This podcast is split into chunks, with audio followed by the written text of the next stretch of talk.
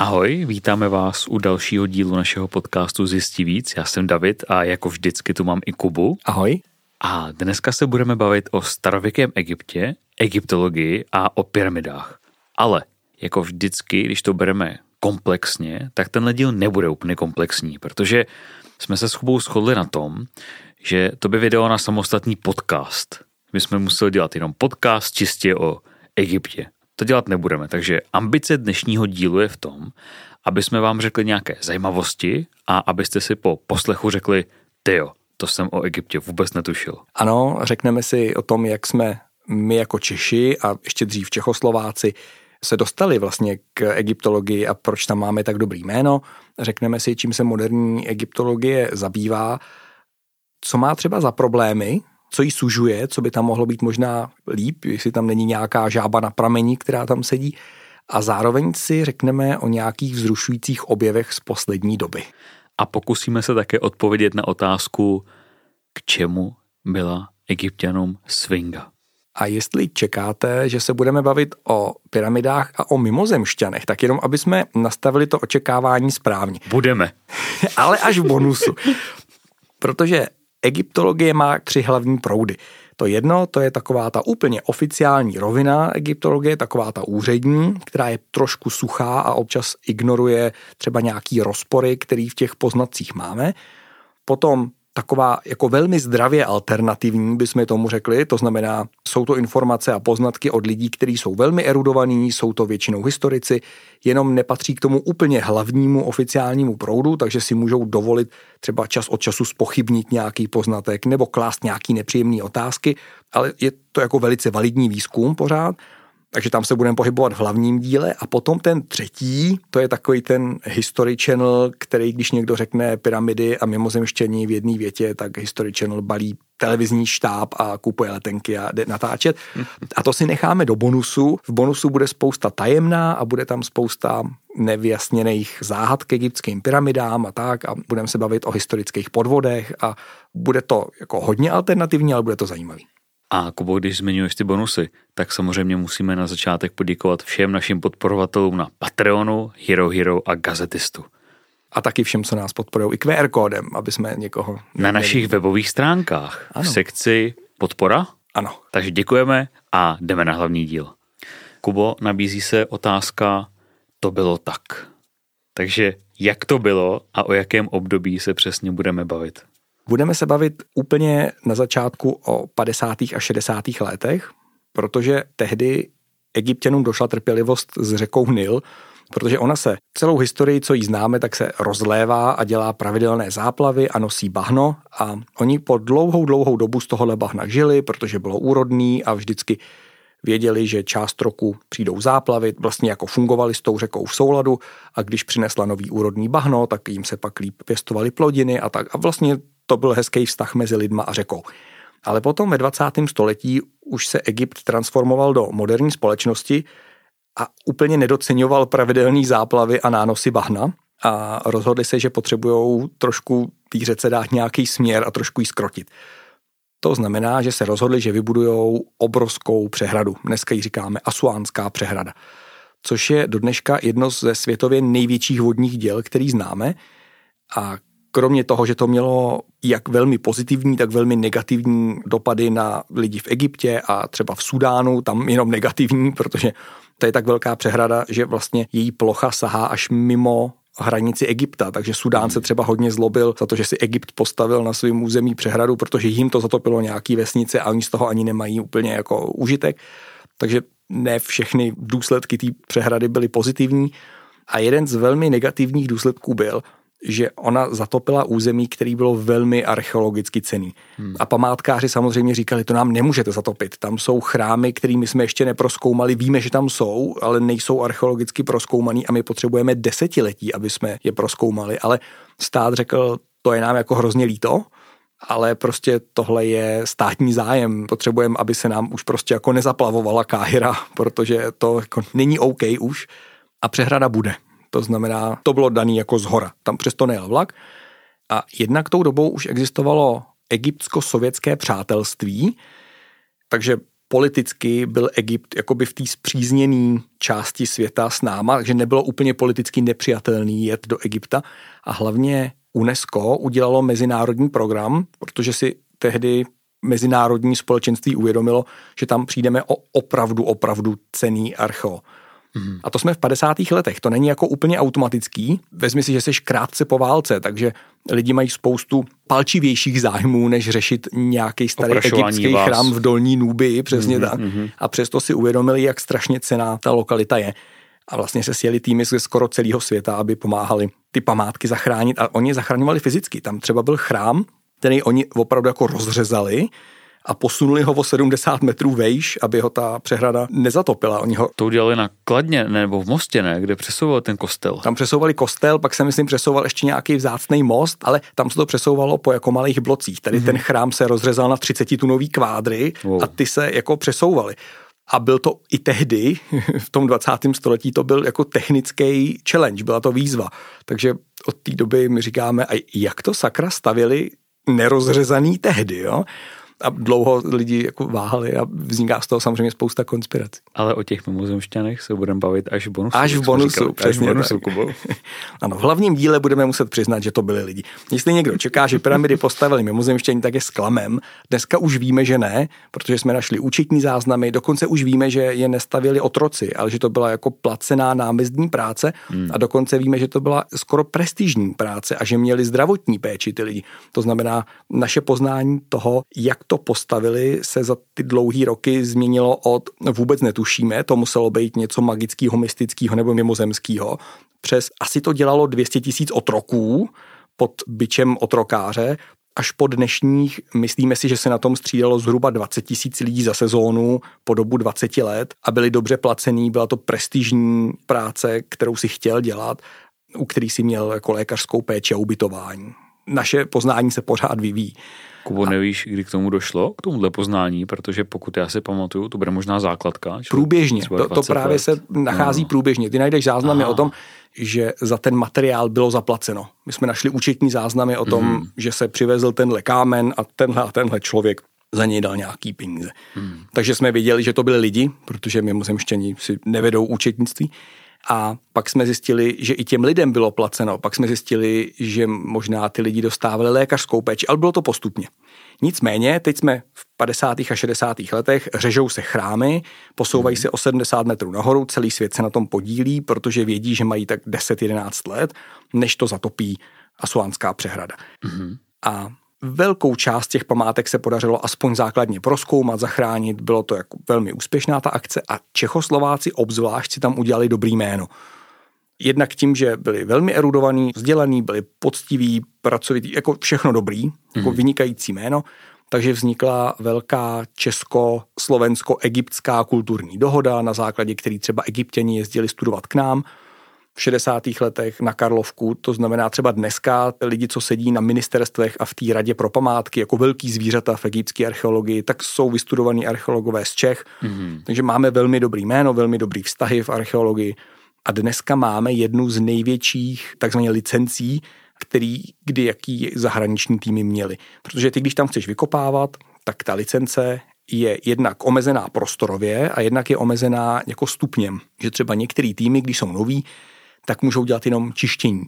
Druhý můžou dělat jenom identifikaci těch památek, ale nemůžou jako hloubit. Zatímco český tým může dělat všechno, může dělat ty nejvyšší jako opravdu vykopávky, že jenom když otvíráš sarkofág, tak u toho musí být někdo z egyptské vlády, ale jinak si vlastně můžeme kopat, jak chceme, což je velká podsta a jednak tam máme asi 2 km², což je jako gigantický, že normálně oni přidělují takový jako mini políčka, na kterých ty si můžeš odhrabávat něco kartáčkem, ale cokoliv najdeš, tak musíš zavolat památkáře. A český delegaci v Abusíru prostě přidělili 2 km² a řekli, je to vaše. No, což je jako velká podstata, takže máme tam fakt dobrý jméno, což neznamená, že česká egyptologie je na tom sama o sobě dobře třeba jako finančně. Z hlediska nějaký podpory, to bychom se mohli taky bavit v bonusu, na to, jak skvělý egyptologii máme a jak skvělý jméno máme ve světě, něco jako se sportovcema, tak doma ta podpora jako fakt vázne. Oni kolikrát ta egyptologie jako obor v Čechách byl na pokraji vymření. Jednou to bylo kvůli komunistům a pak to bylo kvůli jako financím v moderní době a podobně. Teď už je to nějaký stabilizovaný, dokonce už se rozjíždí kromě Abusíru i 3 další projekty, takže česká egyptologie je na tom velmi slušně a udělali jsme si to jméno právě na záchraně před vodní hladinou té Asuánské přehrady. A jinak teda Asuánská přehrada se naplnila a spustila roku 1971, takže stojí. Dneska nás trošku trápí, protože ten tlak vody je tak ohromný, že dokonce třeba geologové říkají, že způsobuje geologické změny, že tolik vody najednou prostě už tlačí moc. Ona je obrovská, ona má 500 kilometrů na dílku, má nějakých jako 100 něco kilometrů na šířku a je 180 metrů hluboká. To je jako gigantický množství vody. A ono jak tlačí, tak zvedá hladinu podzemních vod. To znamená třeba dneska některé pyramidy, které ještě 1920, 1930 byly normálně přístupné, jako ty podzemní komory, tak dneska, když do nich přijdeš, tak po pár metrech už narazíš na vodní hladinu, protože prostě zatopuje spodní voda. Takže z hlediska archeologie je to úplná tragédie, ale chápu, že prostě už zase jako nemají záplavy v Egyptě, takže to je něco za něco. No a kromě té vody v pyramidách, co nás ještě v egyptologii trápí? Hezky jsi mi nahrál, děkuju. Je tam spousta věcí, které nás dneska sužijou a za některý můžou lidi, za některý může čas. To, co nás trápí jako dlouhodobě, je, že naše poznání je zároveň strašně malý a zároveň strašně hluboký v některých místech. Je to hrozně nerovnoměrně rozložený. Když to srovnám s moderníma dějinama, tak když budu studovat dějiny, nevím, Rakouska, Uherska, tak budu studovat pár set let a budu k tomu mít desítky tisíc záznamů historických, jak z Rakouska, Uherska, tak z okolí, který budou rozložený poměrně rovnoměrně, budu mít představu o hospodářském, politickém životě, budu mít velmi dobrou celkovou představu o tom období. A my v Egyptě to máme jinak. My máme v některých oblastech, velmi úzkých, extrémně přesný, hluboký poznání do skličujících detailů a pak máme dlouhý období, kdy máme jako mlhu. To znamená, teď se třeba v Abusíru povedlo našim egyptologům najít, nebo já říkám teď, ale jako v posledních letech, se povedlo našim egyptologům najít účetní záznamy kompletní skoro, nějakého chrámu.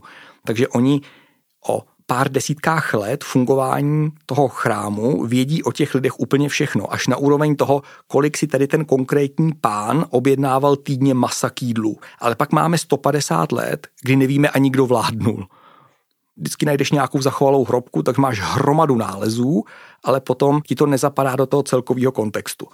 Typicky my třeba ani pořádně neznáme chronologii těch panovníků, což většinou, i když nemáš konkrétní informace o těch lidech, jak se žilo a co se tam dělo, tak aspoň kdo kdy vládnul, většinou v tom dějepise si schopen jako se sumírovat.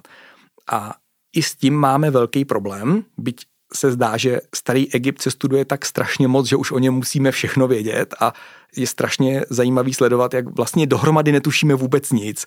Oni i ty egyptologové se zaměřují často na extrémně úzkou oblast Egypta, že máš třeba člověka, který má celý život, studuje jenom pohřební rituály týdle jedné prostě dynastie tady v těch 200 letech a jenom v tomhle tom konkrétním regionku a on o tom ví úplně všechno, má z toho doktorát, dal tomu celý život, je na to expert 40 let prostě, ale potom vůbec nevíme, jako která dynastie kde fungovala dalších 300 let.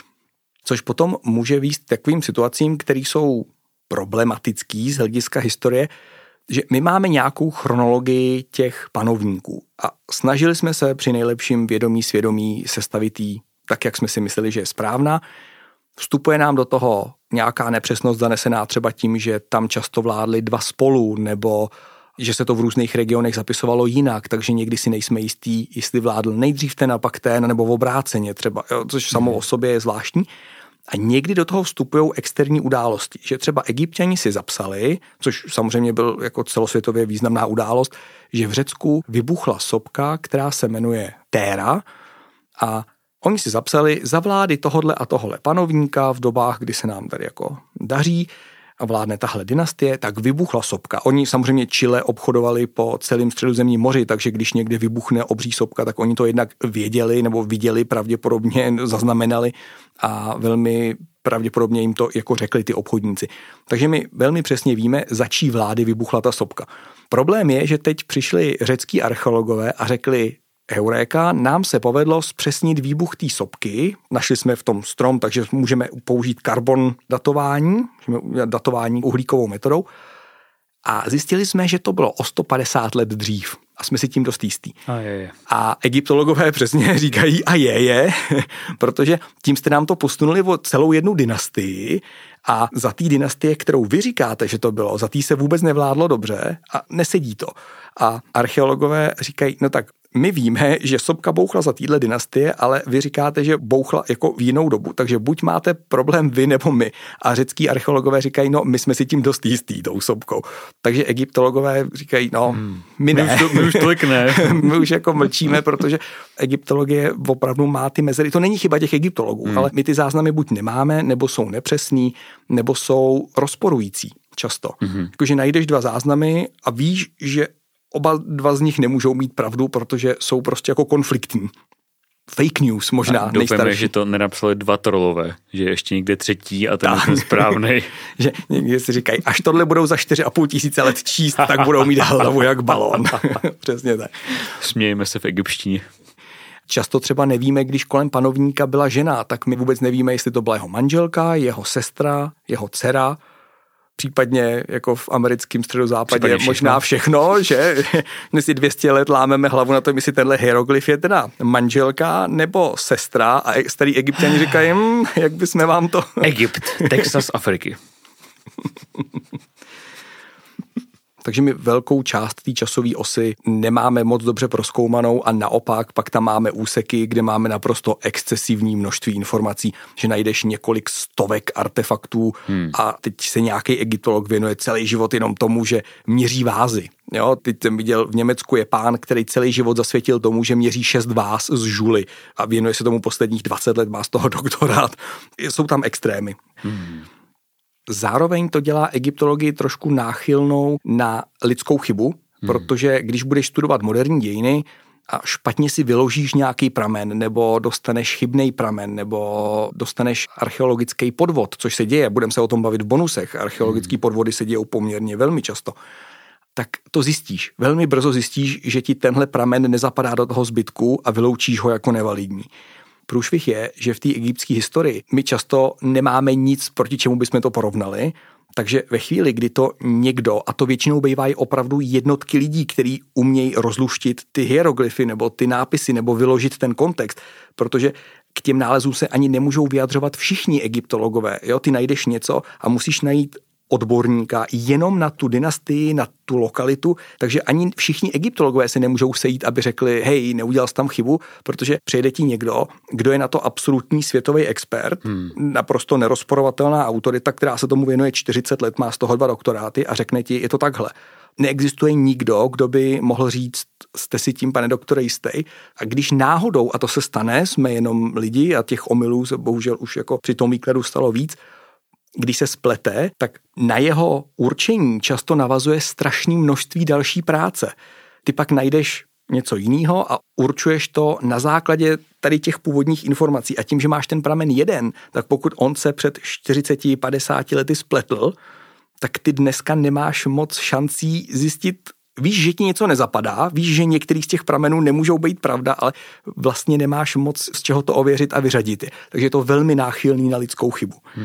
Extrémní případ tohodle je třeba, že my jsme se dlouho hádali o tom, kdy byly postaveny pyramidy. Ale nehádali jsme se o desetiletí, ale hádali jsme se o tisíciletí, kdy byly postaveny pyramidy. Myslíš ty v Gize? Teď myslím ty v Gize, děkuju. Pyramid je tam spousta, teď myslím ty nejznámější v Gize.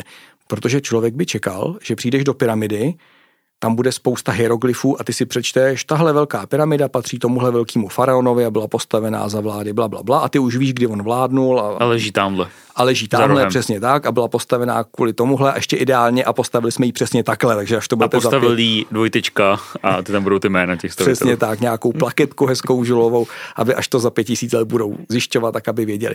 Ale pyramidy jsou úplně prázdné.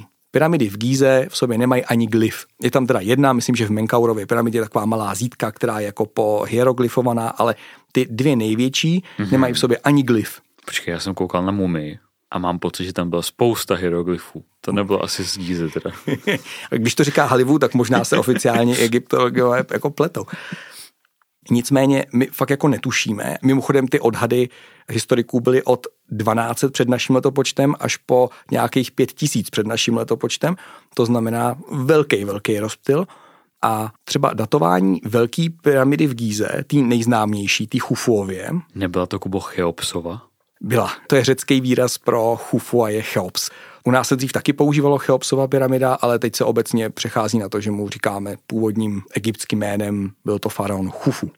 Ta Chufua pyramida, Cheopsova, my jsme dlouho nevěděli, kdy byla postavená a odvozovali jsme její stáří ze dvou poměrně pofidérních zdrojů. Jedno byla zmínka od Herodota, který navštívil v 5. století před naším letopočtem, to znamená 2500 let stará zmínka, která říkala, že byla postavená pro faraona Chufua.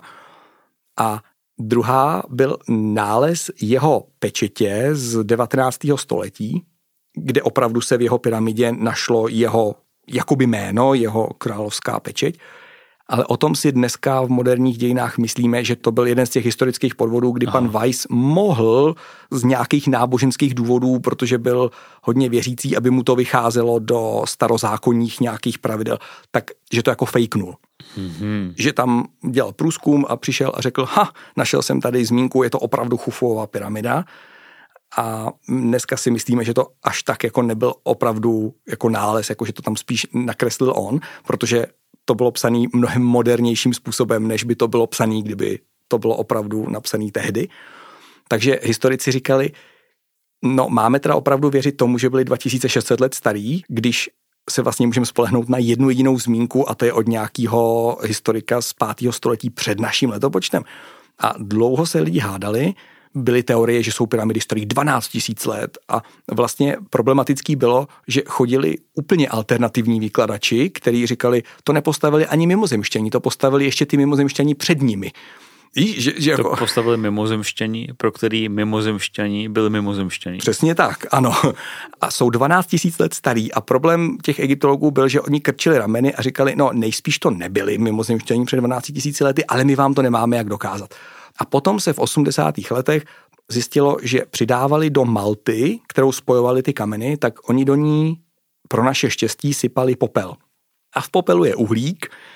A protože je v něm uhlík, tak my můžeme použít radiouhlíkovou metodu. Mm-hmm. Vezmeme tu maltu a zjistíme, jak je stará datování podle izotopu uhlíku. Aha. Což je velmi přesná metoda a zjistili jsme, že teda nejspíš opravdu je to ta Chufuova verze. Zapadá to i historicky do období faraona Chufua. Takže, jak jsou staré? 4500 let. Počítáme, že nějakých 2500-2600 před naším letopočtem.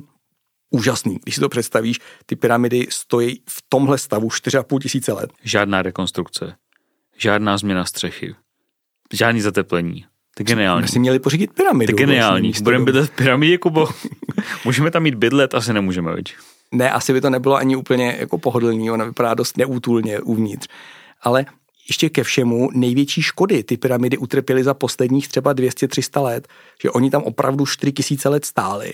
On je to dneska těžký si představit, ona je taková jako hrbolatá, zažloutlá, ale ona byla obložená krásným bílým vápencem, pravděpodobně jako vyhlazeným, aby na sluníčku házela jako odlesky. Mm-hmm. Takže ona musela vypadat úplně famózně. Majestátně. Muselo to být nádherný. A ještě ve 13. století návštěvníci popisují, že jsou v perfektním stavu zachovaní. Aha. Protože tam pak došlo k zemětřesení, který ta pyramida jako taková přežila, ale ty vnější obložení toho vápence se otřásly a opadaly, čehož místní Egypťani využili a dodneška v okolí pyramid stojí hromada domů, které jsou postaveny z krásného bílého vápence. No, to je hezký, a my dneska víme s jistotou, že to je ten vápenec, který oni si jako rozkradli z té pyramidy.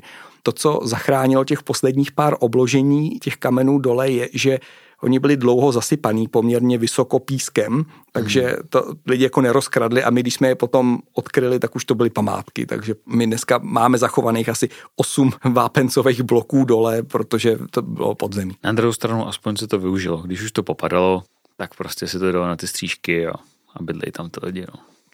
Zároveň byly dole ještě barvený. Třeba Menkaurova pyramida, ta nejmenší z těch 3, tak nebyla jenom bílá, ale my víme, že dole byla červená.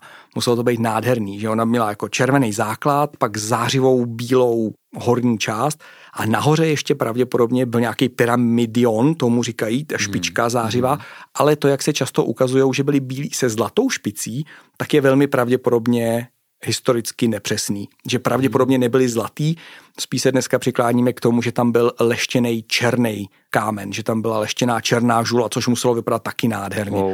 Ale bohužel nevíme a nákresy nám to neříkají úplně kompletně. Mm-hmm. To, co nás trápí, je nedostatek poznání a druhá věc, která nás velmi trápí, abych dokončil tu otázku, co jsem měl na začátku, je obyčejný lidský ego.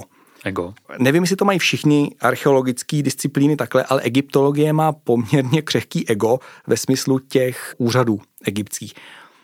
V poslední době tam dochází k něčemu, co je trošku podobný. Jestli si pamatuješ, jak jsme se v epizodě o zmizelých letech bavili o hledání letu MH370. Mm-hmm. A bavili jsme se o tom, že malajská vláda sabotovala to vyšetřování. A Američani si mysleli, oni něco tuší a nechtějí nám to říct. A ve výsledku to bylo právě proto, že oni netušili, ale nechtěli, aby se našlo něco špatného. A egyptský úředníci se rekrutují hlavně jako archeologů a je tam ten jejich hlavní úředník, pan Zahi Hawass, o kterého se dneska ještě párkrát otřeme, už je tam přes 50 let. A z toho 40 let dělá jako vrchního inspektora pro památky, byl to minister pro památky, teď už je zase jenom nějaký nejvyšší Gíza inspektor, ale prostě bez jeho razítka se v Gíze nepohne ani štěpeček archeologický. A on před těma 40 lety na základě svého nejlepšího vědomí a svědomí a poznání vypublikoval nějaký teorie.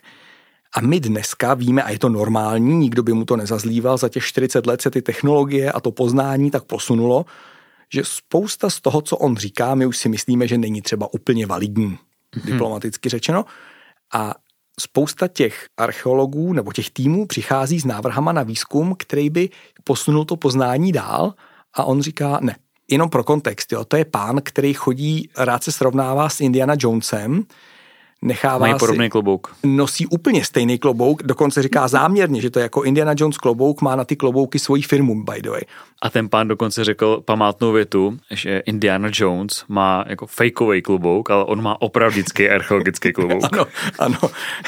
Nechává si od novinářů říkat největší reální archeolog světa, často se srovnává s Indiana Jonesem, jako v těch článcích a chodí vždycky v koženém klobouku a v džínový košili a je to hroznej prostě narcis. Jsme trošku subjektivní, ale tady jako to můžeme říct. A pro něj je mnohem důležitější zachovat si tu aureolu toho neomylného nejlepšího archeologa na světě, než posunout to poznání, což je podle mě strašně jako nevědecký přístup, kterým my vlastně jako na západě trošku kroutíme hlavou. Podle mě z našich třeba egyptologů by nikdo neměl problém, kdyby za ním někdo přišel a řekl mu, hej, pamatuješ, jak si před 40 lety vydal tu knihu, tak my jsme teďka vykopali něco nového a zjistili jsme, že je to trošku jinak. Tak podle mě normální vědec ti řekne, to je super, tehdy jsme si mysleli tohle, víš, a za jeden život se to poznání posune úplně kam jinam. Když to zatímco pan Hawass říká, ne, vy tam nebudete kopat ani omylem. Heretik, na hranici s ním. Nejseš jako daleko, dneska už tam nemají hranici, ale třeba když se hledal labyrint, protože říká se, že vedle pyramid kousíček do vnitrozemí existoval starý egyptský labyrint. My máme jako tolik písemných zmíněk o něm, že už to dneska není legenda, to jako my víme, že tam byl někde. A lidi, kteří ho navštívili, tak říkali, že proti němu pyramidy jsou úplný jako čučkaři, řekl náš pan prezident, že to je stavba, která naprosto zastínuje i pyramidy, mělo to mít 3 patra, jedno úplně nadzemní, jedno nadzemní, ale jakoby podpatro a jedno podzemní. Bylo to celé jako město na pilířích, bylo to prý jako úchvatný, máme i nákresy. A jedna univerzita v Belgii vyslala tým a říkala, my bychom chtěli, protože ta oblast, kde očekáváme, že to je, tak je dneska zatopená. Takže my bychom chtěli vzít Ground Penetrating Radar, takový ten radar, co umí skenovat, co je pod zemí několik metrů a chtěli bychom tam jako dělat průzkum, jestli tam něco takového není. A protože tehdy to byl mýtus, tak on řekl, klidně si tam jako prozkoumejte radarem. A oni udělali průzkum a z té prezentace je naprosto jednoznačný, že tam základy tohohle labyrintu jsou, jako nepopiratelně. To prostě ten radar má nějakou jako přesnost, ale tady je jednoznačný, že tam je struktura, která má přesně ten základ, tak jak se popisuje v těch starých římských a řeckých popisech. A přišli s tím za ním, Protože oni mají ve smlouvě všechny výzkumníci napsáno, že jenom ministerstvo pro památky může publikovat nálezy. Ty, když něco najdeš, tak to musíš říct ministerstvu nebo té nejvyšší radě pro památky a oni si udělají tiskovku a pan Hawass si to oznámí. Ty přijdeš za panem Hawassem a řekneš mu, pane Hawassi, my jsme něco našli. Nenašli. Přesně. No, oni jsou sestřihy, pak se k tomu dostaneme k mu novému skenování, kdy oni mu říkají, co si myslíte, začínal nový projekt a oni mu říkali na kameru. Co si myslíte, že tam bude za objev? A on říká úplně vážnou tváří, ne, tam nebude žádný objev. Já vám říkám, tam není co objevit. A potom střih a o 3 roky později on stojí na tiskovce a říká, jak jsem vám vždycky říkal, jsem rád, že můžu oznámit největší objev 21. století. Takže prostě si jako úplně nepokrytě ukradl ten výsledek, na kterým se ani jako nepodílel a vlastně ten průzkum vznikl naproti jeho vůli. A i spousta jeho kolegů archeologů říká, že spousta toho, co se mu připisuje, tak vydedukovali oni a on si to vypublikoval prostě. Takže špatný charakter. A ještě navíc on je spojený hodně s tou státní strukturou. To je blbý, že jako památkáři hlídají sami sebe. Oni to teďka u nás se podobný konflikt řeší v Jihlavě, že jako stát hlídá sám sebe, protože památkáři všude na světě patří pod stát. Aha. A jsou dělaný památkový úřady na to, aby lidi nepoškozovali památky. Ale čas od času se stane, že stát něčím poškozuje památky a pak je problém, když památkáři říkají, tohle není OK a stát říká, vy budete mlčet, protože my jsme váš zaměstnavatel. Teď něco podobného řeší, myslím, že v Jihlavě a tady přišli výzkumníci z univerzity v Belgii a říkali, my jsme ten labyrint jistě našli a tady máte výsledky z pozemního radaru, prostě je to jednoznačný, ale tam bylo jasný, že to je památka velmi zajímavého rozsahu, to není nějaká hrobka v uvozovkách, jako jich tam spousta. Tohle je nález typu skoro pyramid a je několik metrů pod vodou, protože stoupla právě podzemní voda. Takže ve chvíli, když by si chtěl tu památku zachránit, tak by tam byl veliký tlak na to, aby se snížila podzemní voda, což je velmi nákladný a protiagrikulturní projekt, který by poškodil zemědělce v té oblasti. Stál by hromadu peněz. No a pan Hawass si ten výzkum vzal, protože měl ve smlouvě, že jenom on může mluvit s médiama a strčil ho do šuplíku. A univerzita v Belgii na něj tlačila, říkala mu, tak co bude, to je velikánský nález, my to chceme publikovat a on říkal ne, což je problém pro ty výzkumníky, protože oni ty granty dostávají a musí něco vypublikovat, i kdyby to bylo nenašli nebo našli, ale nějaký výsledek z toho grantu být musí, protože to někdo to platil a ne málo.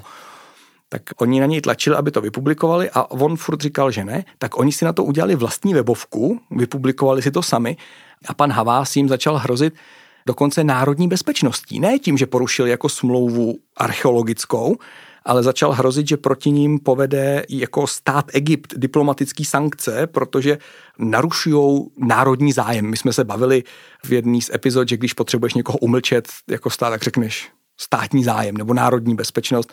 Takže on vlastně kreje stát, aby nemusel investovat do snižování podzemní vody, protože tam je velmi významná památka, tak on hrozí dokonce jako výzkumníkům, nejenom, že jako to nepublikuje, ale vložně jako je umlčuje cíleně. Takže jako velmi negativní postava egyptologie pan Hawass. Přitom má takovou aureolu jako nedotknutelnou, ale když posloucháš lidi, kteří se tím výzkumem zabývají, tak říkají, že se jako všichni relativně těší, až půjde do důchodu. Bohužel pan Hawass je ten typ, který tam bude do té doby, dokud nebude vypadat jako ty mumie, který jako hledá. Takže tam podle mě ještě tak 10-15 let se v tomhle směru nic nestane. A tím, že on teďka svoji pozornost přesunul z Gízy do Sakary, kde ty televizní štáby teďka jedou víc a on chce u těch objevů být a exhibovat před tou kamerou, tak ta Gíza dost trpí. A u něj je taky problém, že on jako neumí delegovat. Jako, že by řekl, věřím vám, že jste dobrý archeologický tým, tak se tedy kopejte, až něco najdete, tak mě zavoláte. On ještě u toho chce být a nemůže být všude, že jo? Takže ty výzkumy poměrně jako trpí. Mimochodem, jestli to někoho bude zajímat, tak si toho Hawasse jako vygooglete, on je fakt figurka. Přijde mi, že ani jako archeolog nezachovává to dekorum, pro něj je ten mediální obraz jako důležitý, takže teď třeba byl s britskou televizí u otvírání sarkofágů, což je podle mě výsostně pietní činnost. Víš, v uvozovkách, jako když už teda otvíráme někomu ten sarkofág, což je samo o sobě takový, jako neměli bychom je nechat spát, tak je to jako, když vykopáváš hroby. A v tom je ta mumie, tak všichni ty egyptský pracovníci i ten štáb byli v takovým jako velmi decentním režimu a teď sundali to víko a v tom byla mumie a on říká, ta vypadá jako z filmu. Úplně jako naprosto žádný respekt k těm, no prostě špatná figurka egyptologie. Ještě na něj narazíme párkrát, ale lidi, kteří se tím zabývají, tak se velmi těší, až tam nebude. Kubo, já koukám na čas a myslím, že z tohoto dílu bychom měli udělat dvojdíl. Co ty na to? Souhlasím. Pojďme to tady utnout a potkáme se s posluchačema příště. Takže my teďka jenom rychle poděkujeme našim podporovatelům na Patreonu, kteří se můžou těšit na tentokrát opravdu našlápnutý bonus. A gazetistu a Hirohiro. A Hirohiro a gazetisto, ano, díky Kubo. A děkujeme za pozornost. Já jsem David. Já jsem Kuba. Mějte se krásně. Ahoj. Ahoj.